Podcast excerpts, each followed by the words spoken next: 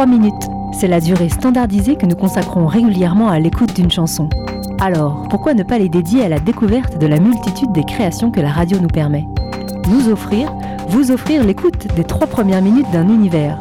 Roman, pièces de théâtre, essais, documentaires, créations sonores, comme un shot d'introduction à une œuvre pour interpeller, donner envie de creuser, confirmer des impressions ou dépasser des a priori. Bonjour à toutes et à tous et bienvenue dans les trois premières minutes, la vraie fausse quotidienne de Cause Commune, à retrouver presque tous les jours de midi à 13h sur 93.1 FM en région parisienne ou sur le site causecommune.fm et enfin en DAB+, la radio numérique terrestre.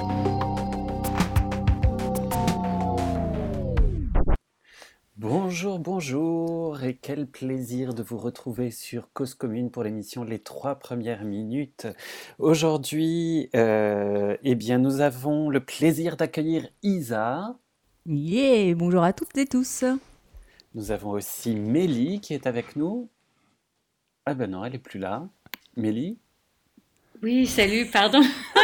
J'avais oublié de rallumer mon micro. Ça peut être utile. Nous avons aussi Stan qui est avec nous. Bonjour, bonjour. Et bien sûr, euh, eh bien moi c'est Mathieu et, euh, et puis euh, c'est Stéphane à la régie aujourd'hui. Bonjour à tous et à toutes. Voilà, voilà.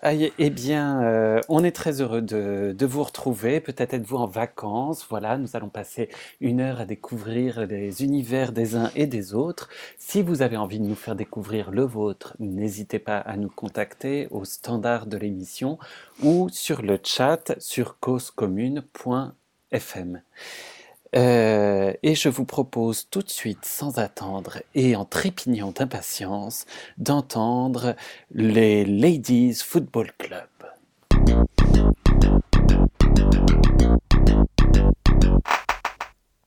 Chapitre 1 The Ball. Le 6 avril 1917, la radio du front annonçait de nouveaux morts. Le 6 avril 1917, les États-Unis entraient en guerre. Le 6 avril 1917, Lénine préparait la révolution russe. Mais surtout, le 6 avril 1917, durant la pause déjeuner, onze ouvrières de Doyle Walker Munitions se mirent à courir derrière un ballon. On raconte que tout ça commença avec Violette Chapman, car c'est elle qui donna le premier coup de pied. Mais en réalité, ce n'est pas vrai. On doit tout à Rosaline Taylor, pour la simple raison que ce jour d'avril-là, elle s'était pour la première fois abstenue de s'enfuir avec le ballon. Quand elle était petite, chaque fois qu'elle voyait un ballon, Rosaline Taylor filait s'en emparer. Et ce, parce qu'elle était la seule fille de sa famille.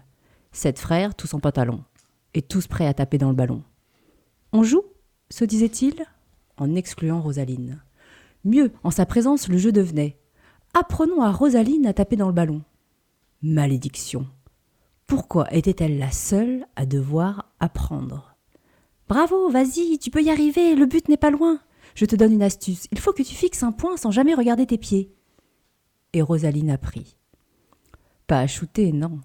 Elle apprit qu'il n'y a rien de plus ignoble que de dire Mon jeu consiste à ce que tu ne saches pas jouer. Voilà pourquoi elle filait avec le ballon. Personne ne savait où elle allait. Elle se sauvait, tout simplement, privant ses frères d'élèves. Vingt ans plus tard, le 6 avril 1917, Onze ouvrières de Doyle Walker Munitions trouvèrent un ballon dans la cour de l'usine et Rosaline Taylor, étrangement, les autorisa à jouer. Peut-être parce qu'il n'y avait ni frère ni mari, tous à la guerre. Personne pour dire il faut que tu apprennes. Et donc, Violette Chapman fut la première à taper dans le ballon. Elle le fit même si personne ne lui avait jamais appris.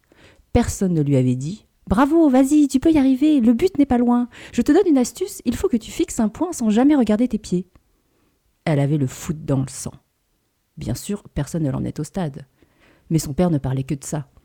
Elle avait grandi entre football et litanie, car sa mère était une femme pieuse qui aurait donné n'importe quoi pour que Violette prenne le voile, projet qui aurait peut-être abouti s'il y avait eu tout ce football dans l'air. Violette avait inventé un championnat à sa façon, à l'âge de 10 ans, ayant trouvé dans un tiroir les images saintes de sa mère, elle s'en servait pour former des équipes. Gardien de but, Saint-Pierre, avec tout ce qu'il fallait de clés, Attaquant, Saint-Georges, Saint-Gabriel et Saint-Michel, archange doté d'épée. Milieu de terrain, Saint-Patrick, Saint-Laurent. Défenseur, Saint-Colomban, Saint-Augustin, Saint-Geoffroy. Ailier, Saint-Sébastien, Saint-Paul. C'était le Paradis Football Club.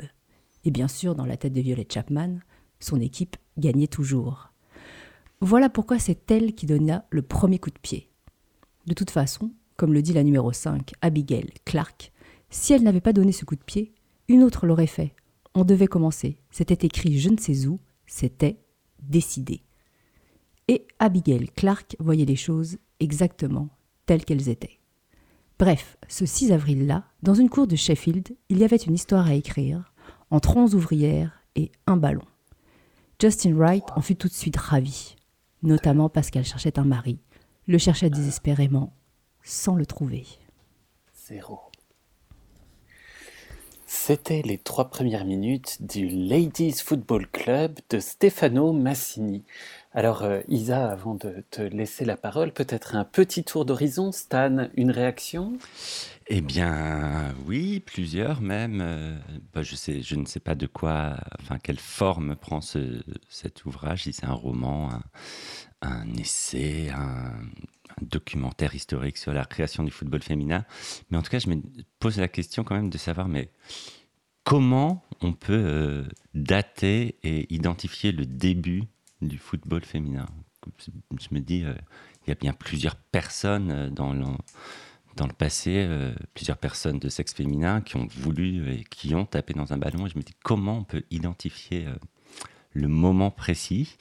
Ça, c'est la première chose. Et deuxième chose, moi, je suis quand même vachement emballé toujours par les, les, les patronymes à l'anglo-saxonne les euh, Rosalie Taylor, euh, Justin Wright, euh, Abigail Clark, je les ai tous notés parce que c'est déjà des noms de super-héros, de super-héroïnes, quoi. Je trouve ça, ça claque, quoi.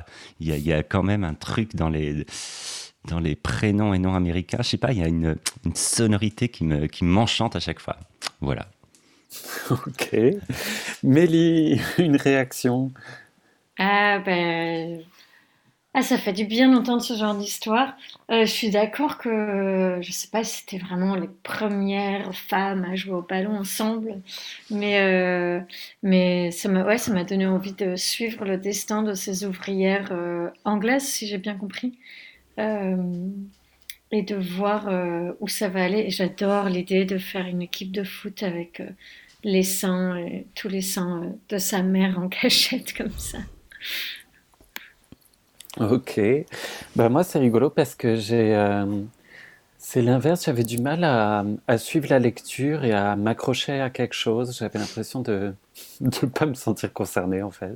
Euh, je crois que le sujet m'in- m'intéresse pas plus que ça et le, euh, savoir l'histoire du, du football féminin, parce que le foot m'excite pas plus que ça de manière générale. Et, euh, et aussi dans la, la manière de raconter les choses. Euh, euh, je sais pas, j'ai l'impression de voir une espèce d'emblème de.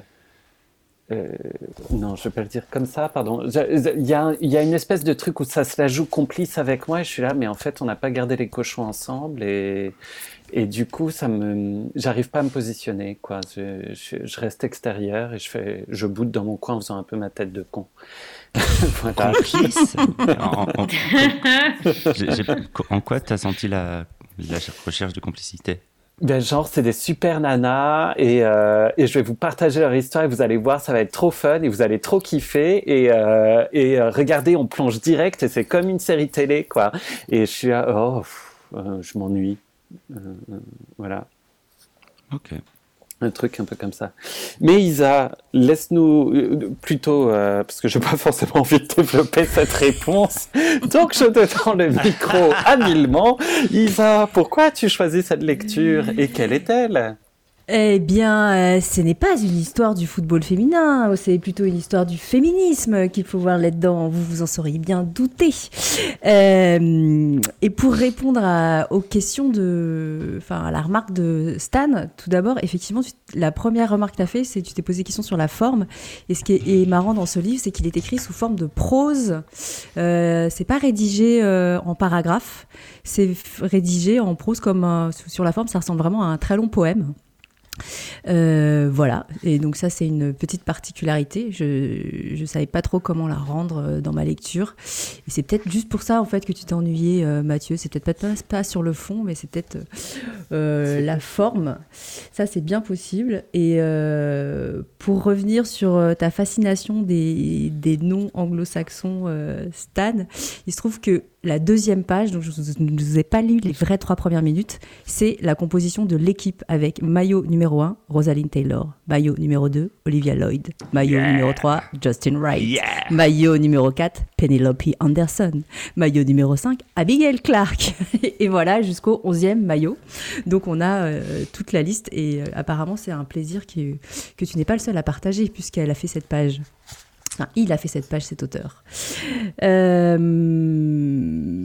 et donc, c'est l'histoire du. Enfin, le foot au féminin est né en Angleterre à la suite. Enfin, à l'époque de la Première Guerre mondiale, à un moment où euh, il n'y a plus d'hommes, en fait. Euh, ils sont tous partis à la guerre ou ils sont tous revenus estropiés.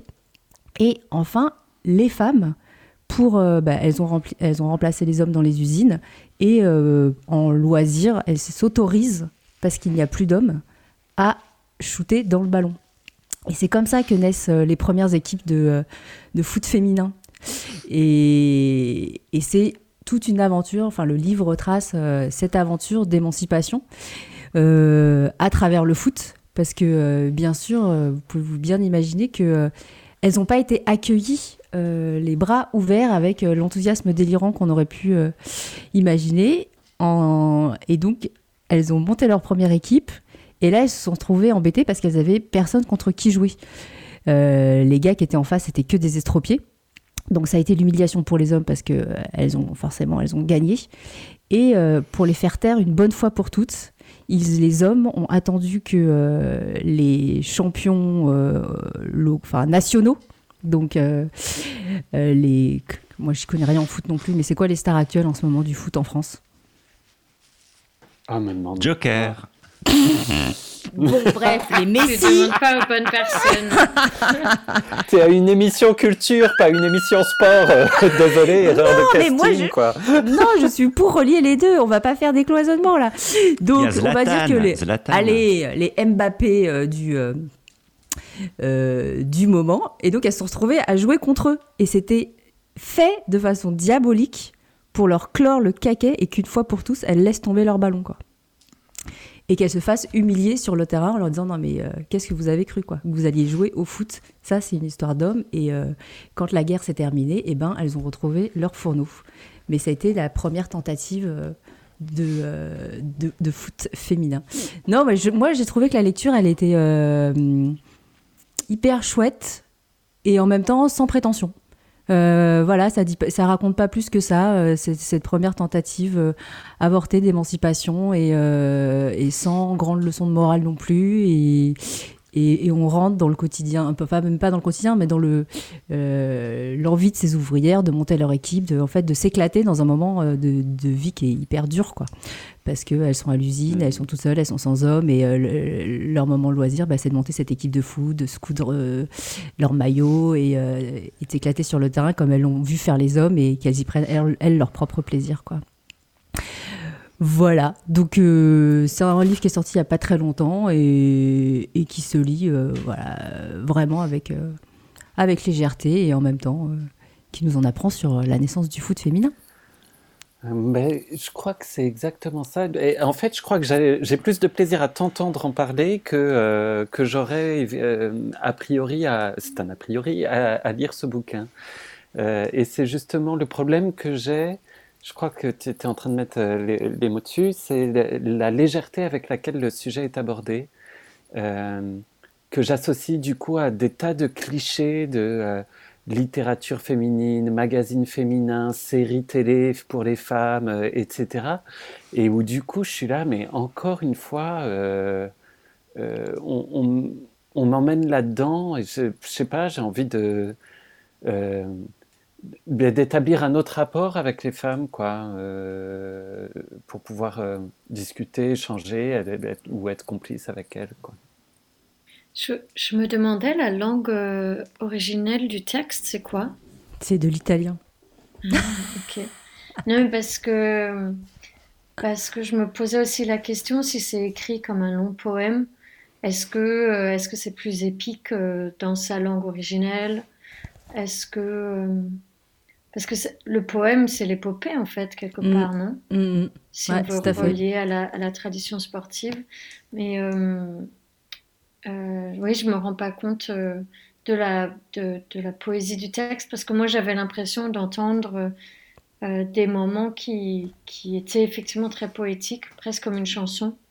Mm. Donc euh, voilà, c'est juste pour parler de, de, de, la tonalité, comme, comme tu dis.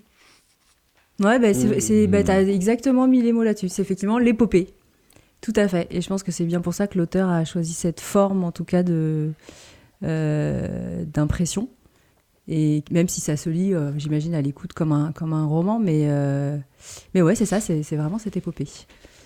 Mmh, ok. moi, j'ai pas, bah, j'ai pas ressenti en tout cas la lecture le côté effectivement euh, poétique, sauf dans les, sauf dans les noms. mais, euh, mais, oui, écoute, je sais pas. En tout cas, ça ne me donne pas spécialement envie de le lire, j'avoue. voilà. Et ben voilà, ça arrive, c'est comme ça. Mais peut-être que vous, vous avez eu envie de, de lire, chers euh, auditeurs. N'hésitez pas à nous faire part de vos réactions au 09 72 51 55 46 ou sur le chat de l'émission euh, Les trois premières minutes sur causecommune.fm. Et tout de suite, sans attendre et en trépignant d'impatience, je vous propose de passer à Thérèse et Isabelle.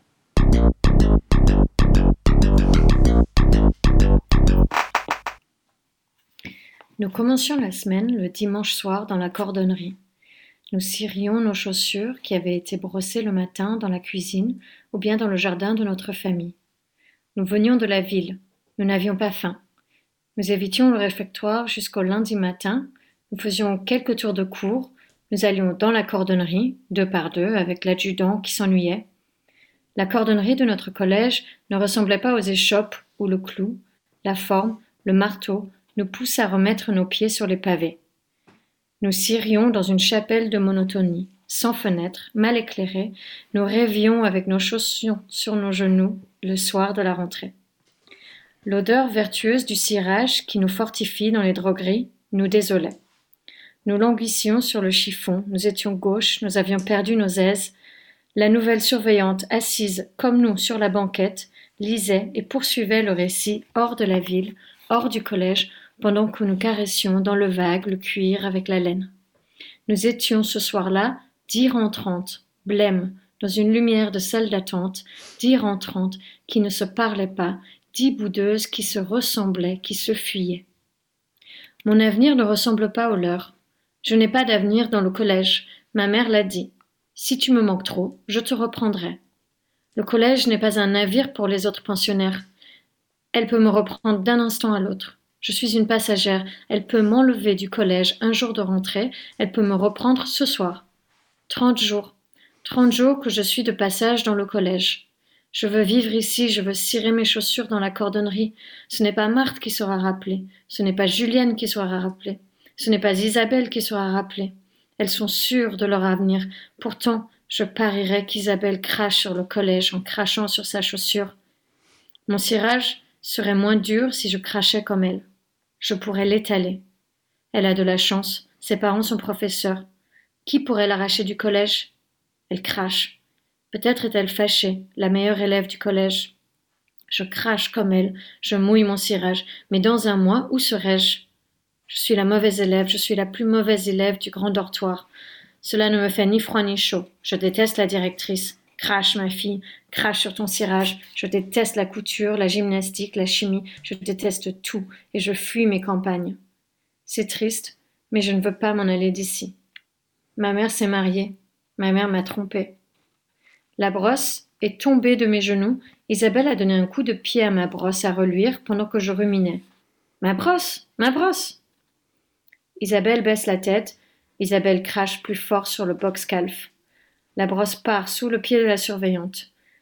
Ton coup de pied, tu me le paieras. Je ramasse l'objet, je renverse le visage d'Isabelle, j'enfonce mes doigts, j'enfonce le chiffon maculé de cirage, de poussière et de crème rouge dans ses yeux, dans sa bouche. Je regarde sa peau laiteuse dans l'enchancrure de son uniforme, j'ôte ma main de son visage, je reviens à ma place.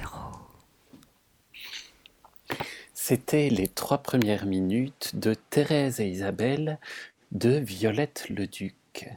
Alors, euh, peut-être euh, avant que Mélie, tu nous présentes un peu cette lecture, euh, Isa, une réaction? Ouais, quelle violence Quelle violence ces trois premières minutes Enfin, de... enfin ouais, ouais je suis... Je suis bouleversée par ça, par de bien mais... Enfin, oui, cette question de si tu me manques trop, je te reprendrai.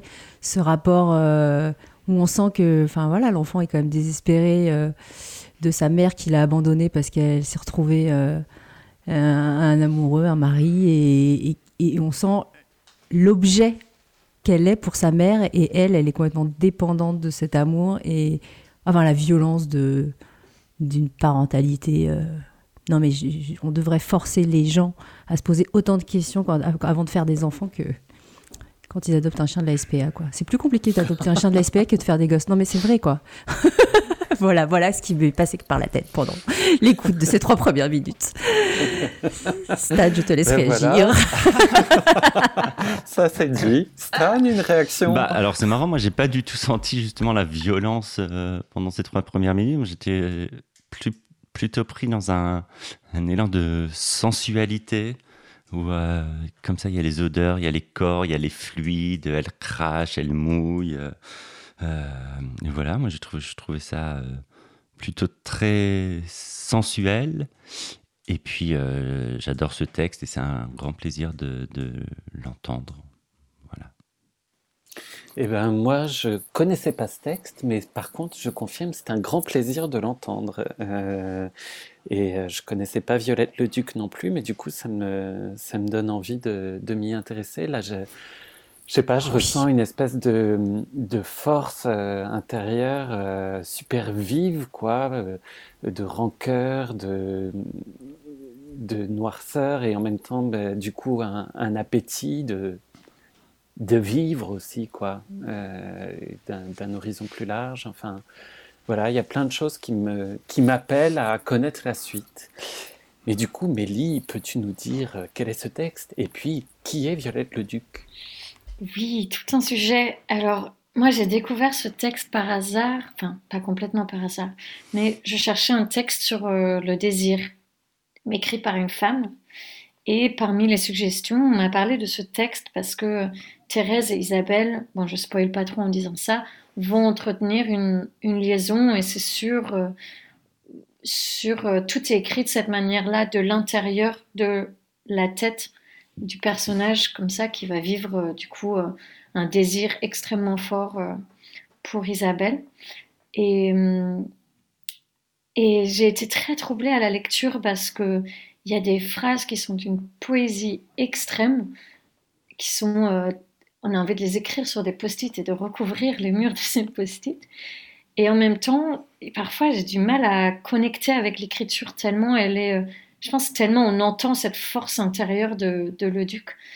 Et, euh, et, ensuite, je suis allée chez euh, Violette Co pour d'autres raisons.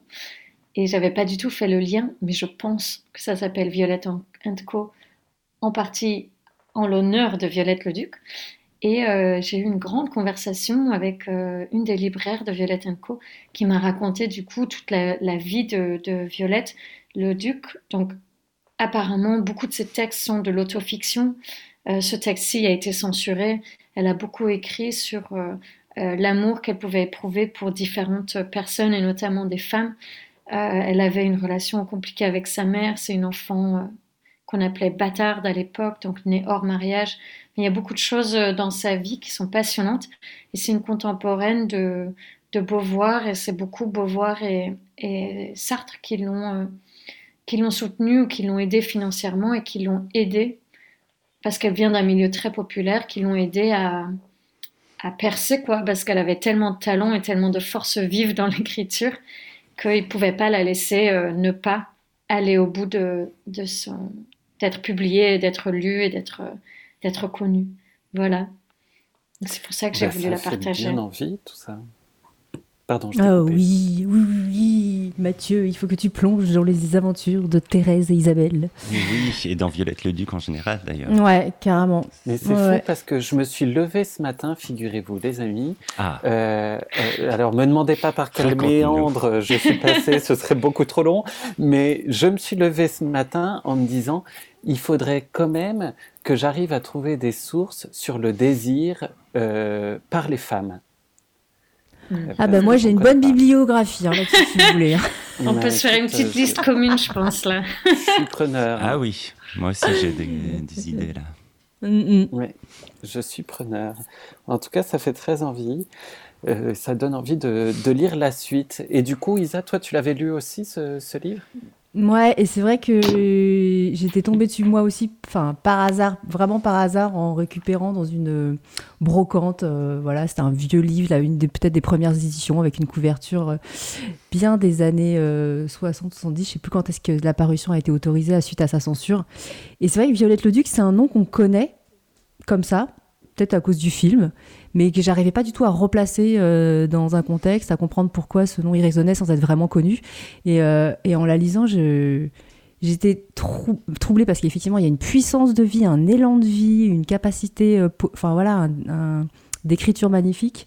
Et en me disant, mais pourquoi elle est finalement si peu reconnue? Et j'étais très troublée par, par ça. Qui fait que c'est pas une devenue une, autrice majeure alors qu'elle en a vraiment l'étoffe. Et, voilà, alors je pense que c'est, ça reste une question de, Ouais, voilà, parce que c'était peut-être trop provoquant, trop. Mais enfin, moi, j'étais hyper étonnée qu'elle ait pu écrire ça dans les années 50 parce que c'est tellement. Oui, c'est hyper charnel, c'est hyper sensuel, c'est. euh, que ouais, c'est c'est- c'est hyper avant-gardiste pour l'époque, quoi, d'écrire ça dans les années 50 et je comprends que ce soit pas passé. Et en même temps, je me dis, mais maintenant, elle devrait être complètement. euh, voilà, réhabilitée, quoi. Et Stan, toi, ton souvenir de lecture? Ben, moi, j'étais arrivé. euh, pa- pareil, Violette le Duc, c'est un, un nom que je- que j'avais déjà entendu, mais sans jamais l'avoir lu. Et c'est euh, par Simone de Beauvoir qui, euh, m'a conseillé cette lecture. et, euh, et du coup, oui, c'est comme ça, c'est par, par écho de Simone de Beauvoir qui m'a ramené à Violette le Duc. Et oui, pour moi, ça fait partie de, ces écrivaines. que je considère vraiment comme des, génies, comme Louise Labbé aussi, par exemple, que j'avais lu une fois dans cette émission, qui sont des, des autrices majeures, effectivement, et qui, et qui restent encore pour moi euh, hyper euh, pas reconnues à la juste valeur. Après, effectivement, ce sont des femmes, et en plus, là, ça parle d'amour lesbien, donc oh là là, il y a plein de, plein de filtres a priori pour, euh, pour rencontrer un pseudo grand public, alors que, alors que non, moi je pense que le, le génie, la beauté, la poésie, euh, Ah oui, c'est de la grande littérature. ouais, vraiment. Ben voilà, qui donne bien envie, les amis. Ben, chers auditeurs, euh, l'appel est lancé. hein. Si vous aussi, vous avez des, des autrices que vous voulez nous faire découvrir euh, sur le thème du désir, euh, eh bien, vous me rendriez très heureux à titre personnel. Et j'imagine que je ne serai pas le seul. N'hésitez pas à nous contacter sur le chat de l'émission sur causecommune.fm, onglet le chat, puis sur le fil les trois premières minutes ou bien euh, sur, au standard au 09 72 51 55 46. 09 72 51 55 46. Et tout de suite, je vous propose une petite pause musicale.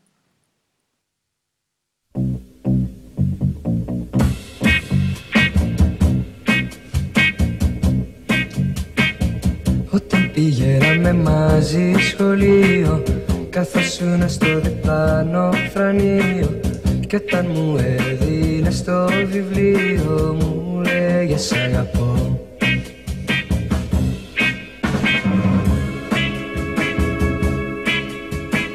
Στη γειτονιά στο κοντινό παρκάκι Επέζες πάντα σαν μικρό παιδάκι. Κι όταν φιλόμασταν στο παγκάκι Μου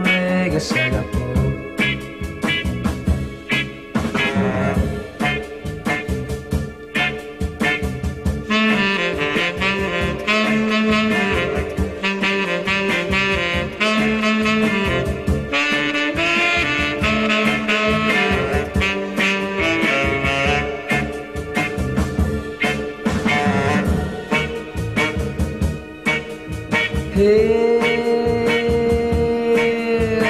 Μα τώρα αγάπη μου πέρασαν χρόνια. Δεν ήταν παρά μόνο μια εικόνα Που έχει μείνει μες στην καρδιά μου. Να μου λες αγαπώ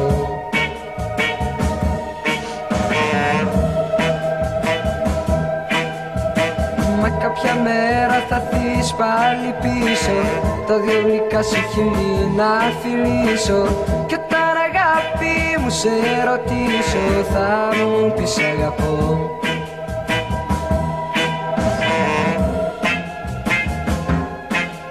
Ε, Και η αγάπη μας θα ζει σε ώρα. Δεν θα τη σβήσουνε ποτέ τα χρόνια. Κι όταν γεράσουμε πια ακόμα Θα μου λες αγαπώ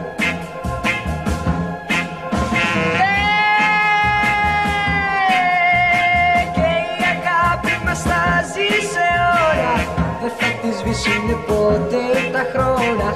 Κι όταν γεράσουμε πια ακόμα θα θα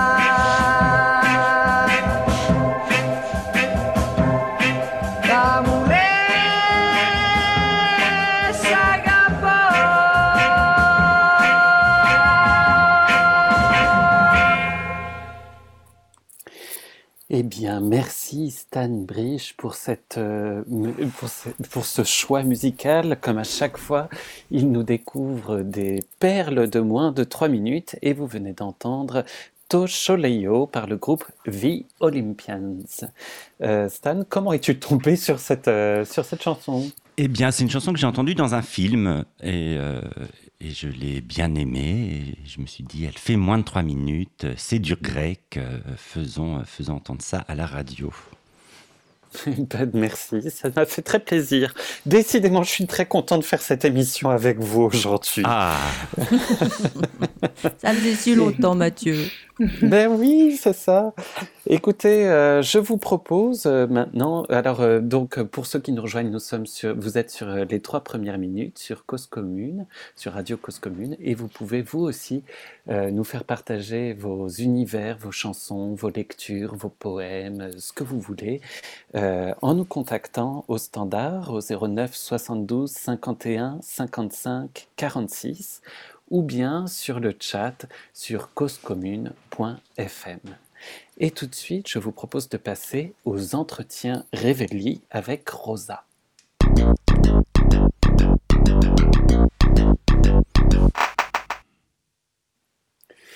C'est le médecin de Stropo, le docteur Balocco, après qu'une femme d'Elva ait eu une hémorragie et était morte, qui m'avait appris. Il m'avait dit Chila cascampa, mi se arrivo a arrivo, masno, lancez-vous, si j'arrive à temps, j'arrive, sinon. Il y avait quatre ou cinq heures de Stropo à Elva. Le chemin était étroit, et puis le docteur était toujours en tournée à Casnosio, à Preit, à Marmora. Avec la neige dans la vallée, il y avait des avalanches, c'était dangereux. Je ne vous dis pas le nombre d'accouchements, mais j'en ai fait tellement. Oui, oui, j'étais autorisé par le médecin, et les gendarmes aussi étaient au courant. J'avais du courage et une grande expérience. J'avais une habileté. Je me sentais vraiment capable de sauver cette personne et je me lançais. Et je n'ai jamais voulu un sou. Moi, quand un enfant naissait, je l'embrassais, puis je le lavais avec de l'eau chaude, je lui mettais la chemisette et je le fausavo, je l'emmaillotais, puis je le mettais dans le berceau. Ensuite, je m'occupais de la mère tranquillement pour qu'elle soit bien aussi. Je m'assurais que la mère était bien avant de partir. Oh, beaucoup avaient de l'hémorragie.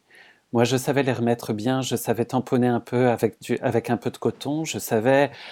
En somme, je me débrouillais très bien. Et je n'ai aucun regret d'avoir fait ce métier-là. Ça, ce n'est même pas un métier, c'est une œuvre. Une œuvre au service d'un pays.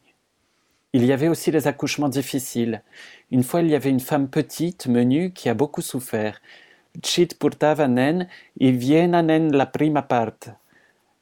Le, pardon, l'eau ne descendait pas, la première partie ne venait pas.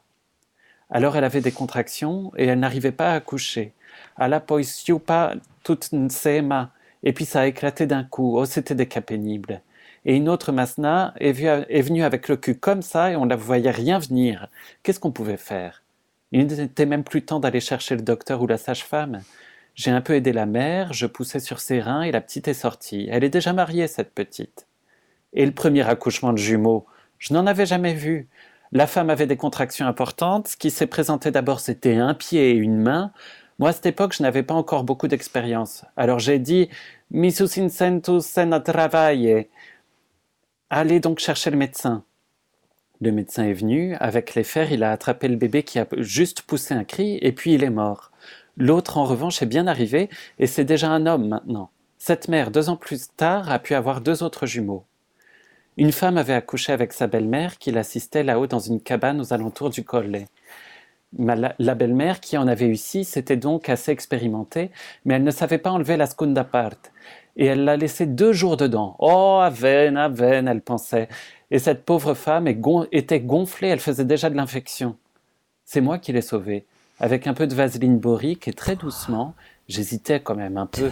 Je lui ai donné quatre cinq tours, puis j'ai jeté un peu d'eau à l'intérieur, d'eau tiède, comme ça, très doucement. J'ai enlevé la scunda part.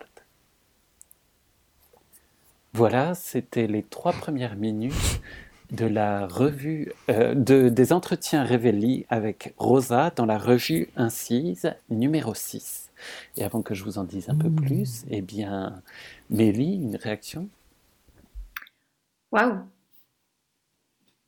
euh, C'est c'est cool, c'est graphique, c'est un peu, c'est un peu euh, envolé, c'est drôle. Enfin, ça m'a complètement transporté. Stan? Eh bien, moi, pas trop. Je sais pas. en fait, ah, ça, a été trop vite. Il se passait trop de choses. Il y avait trop, trop de monde, trop, trop d'actions. Ah, j'étais, je sais pas. Il se passait trop de choses, trop vite, trop, trop, trop, trop, trop, trop. Et du coup, j'étais pas, j'ai pas trouvé ma porte d'entrée dans ce trop ça me fait rire parce que moi j'ai l'impression, j'ai la sensation d'être m'être pris les pieds dans le tapis. Dès le début, euh, c'est les, les, mots en italien faisaient que je comprenais pas du tout même la structure de la phrase. Euh, quand j'ai l'impression qu'au début tu nous as parlé de distance, que c'était loin de je sais pas où, mais en fait j'ai pas compris tout de suite. Et puis euh, bah, c'est là où on voit qu'on est quand même dans une société patriarcale parce que par défaut je crois que je me suis projetée dans un personnage masculin jusqu'à ce que je, me, je m'auto-déconstruise en me disant bah non, en fait, elle fait des accouchements, donc possiblement, c'est quand même plutôt une femme. Et puis ça, euh, après, je me suis arrêtée là-dessus en me disant non mais Isa, t'es victime de tout ça. En plus, ça, saoule quoi. Toi aussi, tu projettes des personnages masculins alors qu'il s'agit de d'histoires de bonnes femmes, d'accouchement et tout.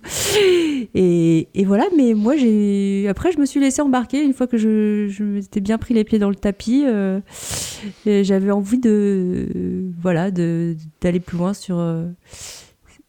Euh, cette question du courage, quand tu as dit moi j'ai du courage, et, voilà, je, me suis questionné sur qu'est-ce que le courage Et est-ce une, une, histoire de femme courage J'avais envie de partager avec vous cette lecture que j'ai faite, euh, que j'ai découverte il n'y a pas longtemps dans la revue Incise. Alors la revue Incise est une revue euh, euh, qui est publié par le Théâtre de Gennevilliers et qui est euh, la rédactrice en chef est Diane Scott, qui est euh, une critique de théâtre et analyste de théâtre très inspirante, et qui a décidé de faire une revue qui fait un numéro par an, qui ne parle pas forcément de théâtre, autour de la question qu'est-ce qu'un lieu? Et là, donc, c'est le numéro 6 de cette revue, donc la sixième année, où euh, ils, avaient déjà, dans le numéro 5, publié des entretiens réalisés par euh, un certain Revelli, euh, qui a recueilli des, des paroles de femmes du Piémont enregistrées à la fin des années 70 et publiées en Italie en 1985 et jamais traduites depuis. Euh, voilà, et donc petit à petit, d'un numéro à l'autre, euh, ils ont décidé dans cette revue d'en traduire certains entretiens. Et donc là, c'était l'entretien avec Rosa, qui, vous l'avez compris, témoigne de son expérience de euh, sage-femme improvisée, quoi, dans, le, dans le fin fond du, du Piémont. Et j'aime beaucoup ces entretiens par leur côté concret, ultra concret même, et sur une, un monde qu'on croit, euh, enfin que dont j'ai oublié l'existence en fait, et qui est pas si loin de nous puisque c'est des récoltes qui ont été faites dans les années 70 euh, sur des femmes qui parlent de, euh, en général c'est des femmes âgées qui parlent de leur jeunesse, donc plutôt jusqu'aux années 30 disons, mais pas que, et et où je sais pas, ça me parle de plein de choses sur la femme. Et puis, en même temps, ça me questionne vachement sur le fait d'avoir choisi ces entretiens alors que la question qu'essaye de traiter la revue Incise euh, d'un numéro à l'autre est toujours la même. Qu'est-ce qu'un lieu? Et donc, bah voilà, je vous renvoie euh, la question. Euh, pourquoi cet entretien? Est-ce que vous faites des liens avec la question qu'est-ce qu'un lieu? Ah ben, l'accouchement, c'est quand même le premier changement de lieu. De lieu. Oh, qu'est-ce que c'est bien vu, Stan? non, mais c'est le premier Ah, ce déménagement. propos a sonné Stan comme une hache qui fend l'aubier de l'air. Bravo Magnifique, quel poète Quel poète, ce Mathieu Je vous en prie. Alors Stan, pardon, je t'ai coupé. Non, mais voilà, écoute, j'ai fendu. euh, j'ai de l'air Fendu l'aubier de l'air. Telle une hache Non, mais voilà, pour moi, c'est clairement une question de lieu, effectivement, euh, euh, l'accouchement. Mm. tu, tu changes d'un, enfin, tu passes d'un lieu qui, dans lequel tu es complètement bien. interdépendant, tu es possiblement bien, à un autre lieu qui est un lieu euh, partagé, un lieu euh, où tu es plus individualisé, a priori. euh, Hmm. Voilà. Où l'air se mélange à l'aubier. Aussi. Isa, Je pense qu'il faut quand même expliquer que c'est un petit défi. euh, on devait placer cette phrase euh, au cours de l'émission. Voilà la chose faite. oui, voilà, Voilà. La, la blague. euh, Emric, si tu nous écoutes, voilà. Mathieu a Emric, gagné. Co-anime euh, l'émission avec nous, nous avait euh, donné ce challenge de placer la phrase une hache qui fend l'aubier de l'air, et donc j'ai euh, remporté haut la main. Bravo, challenge. bravo. Ce challenge, nous, nous le saluons. Voilà. Euh, Isa, est-ce que- toi tu fais des liens entre qu'est-ce qu'un lieu et ce témoignage? Je, je- je passe la main à Amélie, là. Je, je Bah. je suis encore. Bah, Peut-être aussi il y a cette notion de un territoire, en tout cas un territoire politique, il existe parce qu'il y a des gens sur ce territoire. En tout cas, c'est souvent comme ça qu'on pense euh, les espaces. Et pour qu'il y ait des gens, eh bien, il faut qu'il y ait des accouchements. Et pour qu'il y ait des accouchements, il faut qu'il y ait des gens comme Rosa. Je vois aussi, je vois aussi ça. Et puis je me demande si, dans le choix de, ne, de garder certaines phrases euh, alors, je ne sais pas si c'est en italien ou si c'est dans un des dialectes euh, de la région. Est-ce que ça dialecte. traduit aussi quelque chose qu'il y a, même en italien, un, un déplacement pour, euh, pour l'écouter? Parce que déjà, sa façon de parler renvoie à un lieu qui est spécifique, qui est moins centralisé. Et je me disais aussi sur la question de si c'était un homme ou une femme, j'avoue que quand elle a dit qu'elle faisait ça gratuitement, je me suis tout de suite dit, bon, bah, c'est une femme, c'est sûr. Ouais, C'est terrible. Voilà. Euh, Ouais. Il y avait aussi cette phrase euh, qu'elle dit à un moment c'est une œuvre, une œuvre au service d'un pays. Et je vous lis Mhm. la note de bas de page. Le mot paese a ici le sens de communauté, groupe de village. C'est une note de- Mhm. des traducteurs, dont fait partie Diane Scott. Euh, et, euh, et du coup, voilà, je trouve que là, euh, moi, c'est ça qui m'a touché aussi, c'est le, le rapport euh, d'implication qu'a Rosa euh, à, euh, au lieu dans lequel elle vit, au sens de, de communauté, quoi. Et, Mhm. et Mhm. faire des naissances, bah, c'est euh, aider aux naissances et contribuer à, à la vie de ce lieu, quoi. Enfin, il y a, il y a tout un Ouais, autre rapport, Mhm. quoi, qui se, qui se décrit à travers ces choses euh, ultra concrètes, quoi. Je sais pas, il y a un truc qui me touche. Ouais, Qu'est-ce qui fait un lieu? Du coup, euh, il y a effectivement sa langue, sa topographie, euh, ses habitants, euh, mais avant, avant tout, le lien entre tout ça, quoi. C'est c'est- c'est pas tant les éléments distincts les uns des autres que ce qui les relie, qui relie euh, les gens les uns aux autres, les gens à leur topographie, euh, la topographie au climat. Enfin, c'est plus, enfin ça, quoi c'est- que, que je me dis en fait en, en vous écoutant et que il n'y a pas de lieu si ces éléments ne sont pas interconnectés. Hmm. C'est juste un espace alors. Enfin voilà. Enfin ou je sais pas. Et comme par hasard, c'est une femme qui s'occupe de ces interconnexions, encore une fois. Ah, c'est une histoire de femme cette semaine, encore une fois, dans Ouais. les trois premières minutes. c'est fou là depuis le début de l'émission, euh, sans se concerter, parce qu'on ne se concerte pas, chers auditeurs, c'est sachez-le. vrai. Mais donc, sans se concerter, nous avons eu une histoire du football féminin pour euh, euh, faire un portrait de, euh, ben voilà, d'une, de premiers élans de féminisme. au début du XXe siècle. Euh, on a eu euh, ensuite euh, le texte de Violette Leduc, euh, et du coup, on a parlé de la figure de Violette Leduc, autrice injustement euh, méconnue, euh, que défendent fièrement Isa, Mélie et Stan. Maintenant, nous avons le, le témoignage de Rosa qui a été accoucheuse euh, bénévole dans son Piémont natal. Et puis, eh bien, j'ai envie de vous dire, qu'est-ce qui nous attend maintenant? Eh bien, ce qui nous attend maintenant, ce sont les poèmes amoureux de Patricia Cass.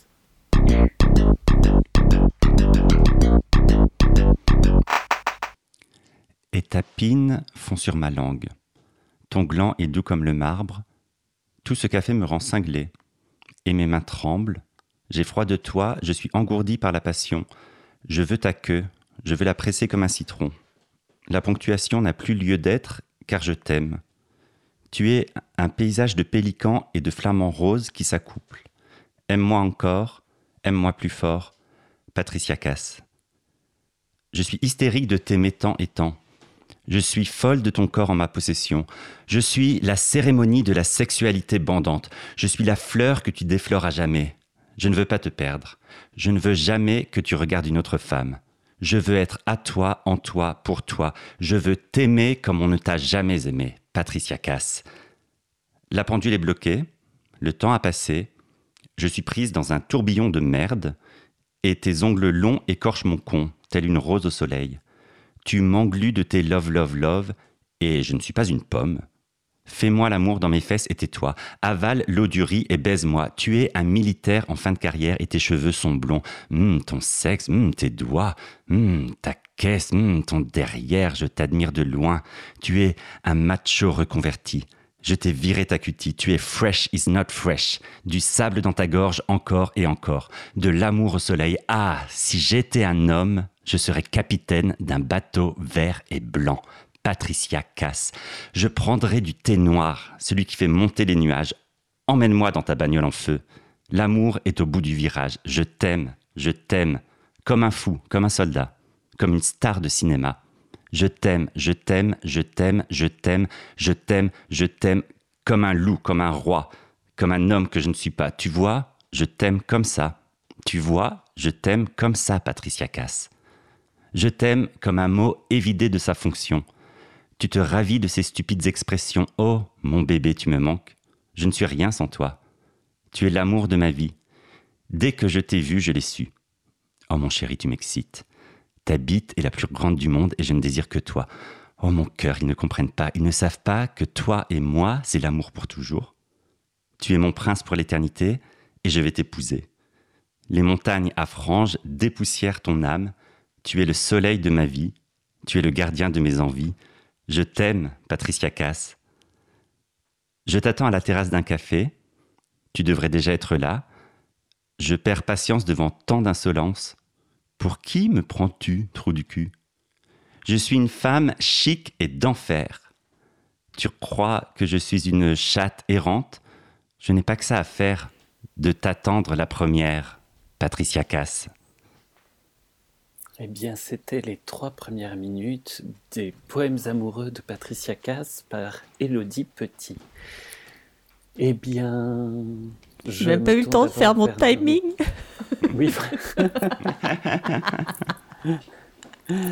je, je me tourne, bah tiens Isa, vers toi. Euh, Qu'est-ce que ça t'a fait? Ah ben, ah ben, j'ai bien rigolé au début en me disant que euh, c'est monté graduellement, mais c'est monté dans cette émission entre le Ladies Football Club, le désir de jouer au foot, jusqu'à euh, ces mots crus. Et, euh, non, mais, euh, en fait, ça m'a fait beaucoup rire et je me disais, mais Patricia Cass, est-ce que les auditrices et les auditeurs qui nous écoutent ont tous la vision de Patricia Cass et je ne comprends pas quel est le lien avec ses poèmes Et je me dis, mais est-ce que c'est des extraits des paroles des chansons de Patricia Cass que j'aurais ratées?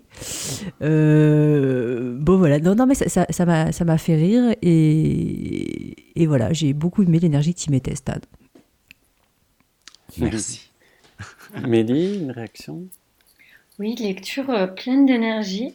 Je, j'avoue que j'ai pas du tout compris ce qui se passait. Enfin, j'ai compris le gros de ce qui se passait, pour ainsi dire, mais, mais en fait, au début, j'ai cru que c'était des poèmes de Patricia Cass, mais je me suis dit, c'est bizarre de dire son propre nom tout le temps. Donc, je me suis dit, bah, peut-être parce qu'ils sont à la file, ces poèmes, et du coup, à la fin de chaque poème, elle met son nom. Et puis, et puis après, je me suis dit, mais peut-être qu'effectivement, c'est des paroles de, de chansons en fait, quand elle dit je t'aime, je t'aime, je t'aime, je t'aime, je me suis dit, ah, mais c'est peut-être. Et puis, en fait, euh, j'ai un peu abandonné, j'ai suivi le flux. Et à la fin, j'ai donc compris que c'était pas elle qui les avait écrits. Et je me suis dit, mais quel drôle de projet de mettre Patricia Cass à toutes les sauces dans ses poèmes. Mais je me dis que je vais peut-être apprendre quel est ce projet dans les minutes qui suivent et me voilà très emballée de savoir ce qui s'est passé.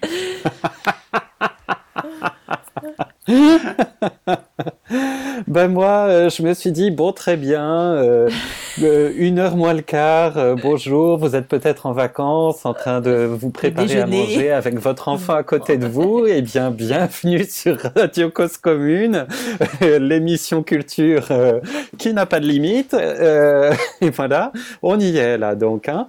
et au début, je me suis marré, et puis après, j'ai trouvé ça extrêmement triste parce qu'effectivement, euh, bah, c'est un montage de paroles de chansons. Euh, et, et, ce que ça me raconte de. Bah, on en parlait tout à l'heure du désir féminin. J'entends que, que la parole d'un autre à chaque fois, quoi, et jamais une parole personnelle là-dedans comme si euh, il y avait que ces moyens-là à disposition pour pouvoir exprimer quelque chose. Et du coup ben en fait euh, en fait le désir euh, n'arrive pas à s'exprimer. C'est ça que ça me raconte. Et en même temps j'ai une pointe d'agacement sur la complicité. C'est-à-dire, ben, si tu connais pas la référence Patricia Cass, si tu connais pas les références des chansons, si t'as pas, euh, si tu fais pas partie de cette génération qui a ces, ces références-là euh, et de ce pays, et, etc. Euh, finalement, c'est pas très inclusif. Et euh, il y a une démarche de l'ordre de la dérision là-dedans, avec un sens profond de la dérision, mais qui me qui m'est pénible en fait. Mais Mathieu, moi je les ai les références, mais j'ai rien compris. Hein. Moi je la connais, Patricia K, je les ai écoutées ces chansons, mais j'ai toujours rien compris c'est pas c'est pas que il y a pas que Patricia Cass là je t'aime comme un fou comme un soldat euh... je sais même pas qui c'est moi. C'est ben quoi voilà, sa référence ben c'est ça que je dis c'est des paroles de ah chansons et si t'as pas la référence du coup tu, tu, tu perds une partie de la démarche quoi. Oui mais on sent que c'est ça mais c'est et qui est marrant quand même. Enfin. Toi tu es agacé par la complicité par l'entre-soi. L'entre-soi implicite que, que crée ce poème. Euh, non, je pense que ça fonctionne quand même parce que même moi, sans rien comprendre, même si j'ai une vision de Patricia Cass, euh, ça m'a fait marrer. On voit bien qu'il y a une tentative d'un truc, mais est-ce que toutes les paroles sont, sont vraiment des, paroles de chansons, Stan? Non, non, il je, y, a, y, a, effectivement des extraits de chansons qui ne sont pas des, des chansons de Patricia Cass, il y avait du Lara Fabian et du je sais pas quoi, d'autres d'autres personnes. Il y a effectivement des, des, petits passages de chansons un peu comme ça, pop euh, connues, mais sinon c'est enfin c'est pas que un montage de paroles de chansons d'après ce que je comprends en tout cas. Ah oui, je me disais quand même. Mais alors, comment es-tu tombé sur ce texte, Stan? Oui, eh ben, on veut savoir. eh bien, écoute, figurez-vous que hier, je, me, je cherchais, je me disais, oh là là, mais qu'est-ce que je vais lire Qu'est-ce que je vais lire? J'avais plusieurs idées, mais rien ne m'emballait vraiment. Et, euh, et, je me baladais sur les internets et je suis tombé sur euh, le site de cette autrice, Elodie Petit, qui, euh, qui, qui a plusieurs textes sur son site et qui m'ont assez fasciné. Non pas que je les ai adorés complètement, mais il y, a aussi des choses qui m'irrissent, qui me, qui me, qui me plaisent pas forcément et qui me posent question, mais il y a quand même un élan de euh, d'écrire justement sur le désir. Et elle a beaucoup de textes sur les sur les corps, on sait plus si c'est, on, s'en fiche en fait de, du genre des corps ou de l'orientation sexuelle des corps. Il y a par exemple un texte qui, qui figure juste des corps nus euh, qui se retrouvent avant d'avoir une pratique sexuelle de groupe et comme ça qui, qui parlent ensemble et c'est comme ça juste des figures et donc parmi toutes ces figures il y, avait ces poèmes euh, amoureux de Patricia Cass euh, que j'ai choisi parce que le titre m'a plu et que en plus en me chronométrant hier je me suis rendu compte que si je lisais toute la partie qui était donnée sur le site ça faisait à peu près trois minutes et, et moi, j'aime bien, en fait, ce, côté euh, montage euh, entre des textes, euh, enfin, des, des, textes de chansons, des, des, choses assez crues. Et puis, je trouve quand même que dans les chansons populaires, souvent, il se dit des choses très profondes, en fait, sur, sur l'amour, sur les relations entre les personnes. Et alors, c'est drôle parce que justement, je me suis dit, tiens, je vais aussi choisir ce texte-là parce qu'il est euh, je l'ai trouvé euh, très romantique, très fleur bleue, très amoureux, alors qu'il y a plein d'autres textes qui sont beaucoup plus euh, érotique et pornographique. Et je me, je me suis dit, ah non, Stan, tu vas encore lire des trucs euh, porno. T'es un peu le, es un, peu le chroniqueur étiqueté avec les textes porno. Et je me dis, bon, euh, on n'a pas encore eu de retour du CSA, mais, mais je vais me calmer, je vais prendre un joli texte romantique. Et puis, du coup, ça, m'a un peu surpris de, de, vous entendre avoir des premières réactions sur sur le côté cru du truc que moi je trouvais que moi je ne voyais plus du tout. mais euh, de l'autre côté de la force. Mais en tout cas, oui, ce que j'ai donc je, ne suis pas du tout expert en Elodie Petit. Hein, je, l'ai découvert hier soir. Mais Juste en pornographie. non plus, même si j'en lis pas mal.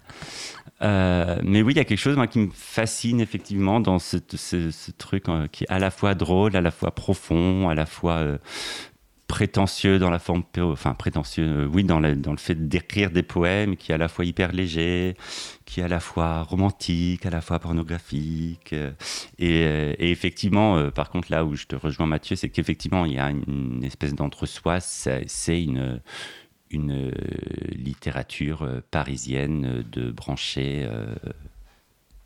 trentenaire quoi mais mais en même temps je, je me reconnais complètement dans cette définition donc moi ça me parle moi, moi, je suis peu, pas dans cette définition. je trouve ça marrant aussi. Après, je dis pas que j'en. Enfin, ça m'a fait marrer d'écouter. Je pense pas que j'en lirais des caisses, quoi. Non, mais de toute façon, je pense que c'est des textes assez courts. Euh, qui sont, c'est, c'est, prévu pour être comme ça, comme des shots. Justement, mm. on parle de shots dans, mm. dans le, la présentation de cette émission. Et c'est ça, c'est des petits shots de, de littérature. Ben oui, de toute façon, faut essayer, hein, j'ai envie de dire. Euh, D'ailleurs, euh, chers auditeurs et chères auditrices, si vous aussi vous écrivez, vous avez envie de partager ce que vous écrivez, cette émission est faite pour ça. Et comme ça, vous, vous pourrez entendre des gens discuter et puis en discuter avec nous. Et, euh, et c'est ça qui nous plaît ici. Donc, s'il vous plaît, n'hésitez pas à nous faire des contributions. Vous pouvez toujours nous joindre sur le chat de l'émission sur causecommune.fm, dans le chat sur le fil Les Trois Premières Minutes, ou bien nous joindre au standard au 09 72 51 55 46. Nous sommes là pour ça et on ne prétend surtout pas être des experts de quoi que ce soit. Et ben voilà, ce soir, enfin aujourd'hui, pardon, c'est encore un peu tôt pour dire ce soir. ben, euh, on a eu euh, des femmes, des femmes, des femmes euh, comme, comme sujet, j'ai l'impression. Et quel, quel parcours Alors, écoutez, j'ai envie de vous laisser la parole pour la fin, mesdames. Est-ce que vous vous retrouvez dans, dans tout ce qu'on a pu dire sur les femmes aujourd'hui et tout ce qu'on a pu lire aussi? Mélie On en parle Moi, je suis une footballeuse en puissance, hein, donc je me reconnais complètement. Hein. Euh, moi, je trouve la question trop complexe pour une réponse en 20 secondes. tu vas la semaine pour réfléchir. merci, merci, merci. C'est pas faux. Eh bien, donc aujourd'hui, vous avez entendu euh, les Ladies Football Club de Stefano Massini, lu par Isa. Mélie vous a lu euh, Thérèse et Isabelle de Violette-le-Duc. Stan vient de vous lire Les Poèmes amoureux de Patricia Cass par Elodie Petit. Et je vous ai lu un extrait des Entretiens révélés avec Rosa, paru dans la revue Incise numéro 6. Et il est 13h. Bon appétit et à très bientôt, j'espère.